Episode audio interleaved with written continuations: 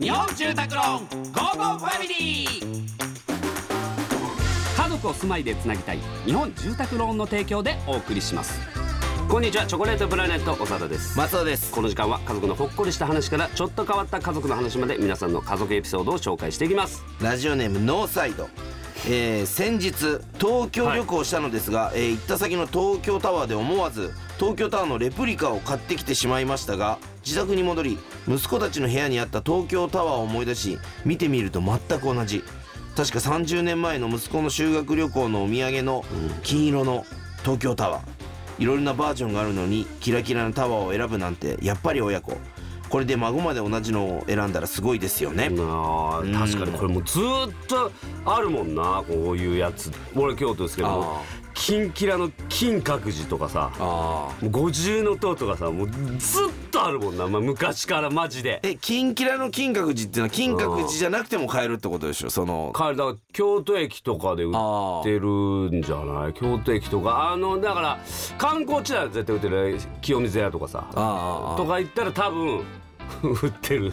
でもそれあずっとあるってことはずっと売れてるってことだもんね。東京タワーちょっとさすがに買ったことないけど。でも買う人がいるってことそうだよね。でも。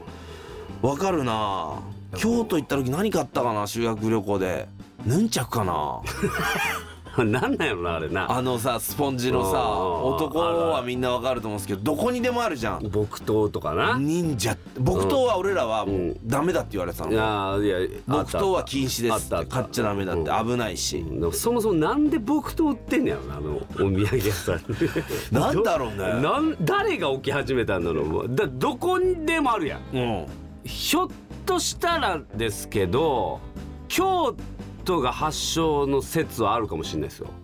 あそう。なぜならあの新選組とかなるほど。そういうのがあるんですよ。で新選組の刀とかあるんで吉岡道場とかあったのでその剣術に対してなんかあったのでその流れで木刀がずっとあってでそっからずっとあったのがでそっから観光地に木刀っていうのがああ。広まってて可能性あるんじゃないかなと僕思いますけどね。いやそれ濃厚だよ。う。んだって京都行った時に中学校の時から歴史好きなやつはやっぱあのう。んは羽織っていうの？う。ん新選組の。う。ん買ってきてたもん。そうでしょ新幹線の中で。でもやっぱそれとやっぱう。ん刀ってセットやからああ絶対。持ちたいもんね。う。ん、だから京都発祥説はあるんじゃないかなと僕なるほど思いますね。ははさあ、えーこのように皆様から家族エピソードをお待ちしております、えーメッセージは番組ホームページからお願いいたします。採用された方には Amazon ギフトカード5000円分をプレゼントいたします。それではお別れです。家族で良い週末をお過ごしください。ここまでのお相手はチョコレートプラネットサダと松尾でした。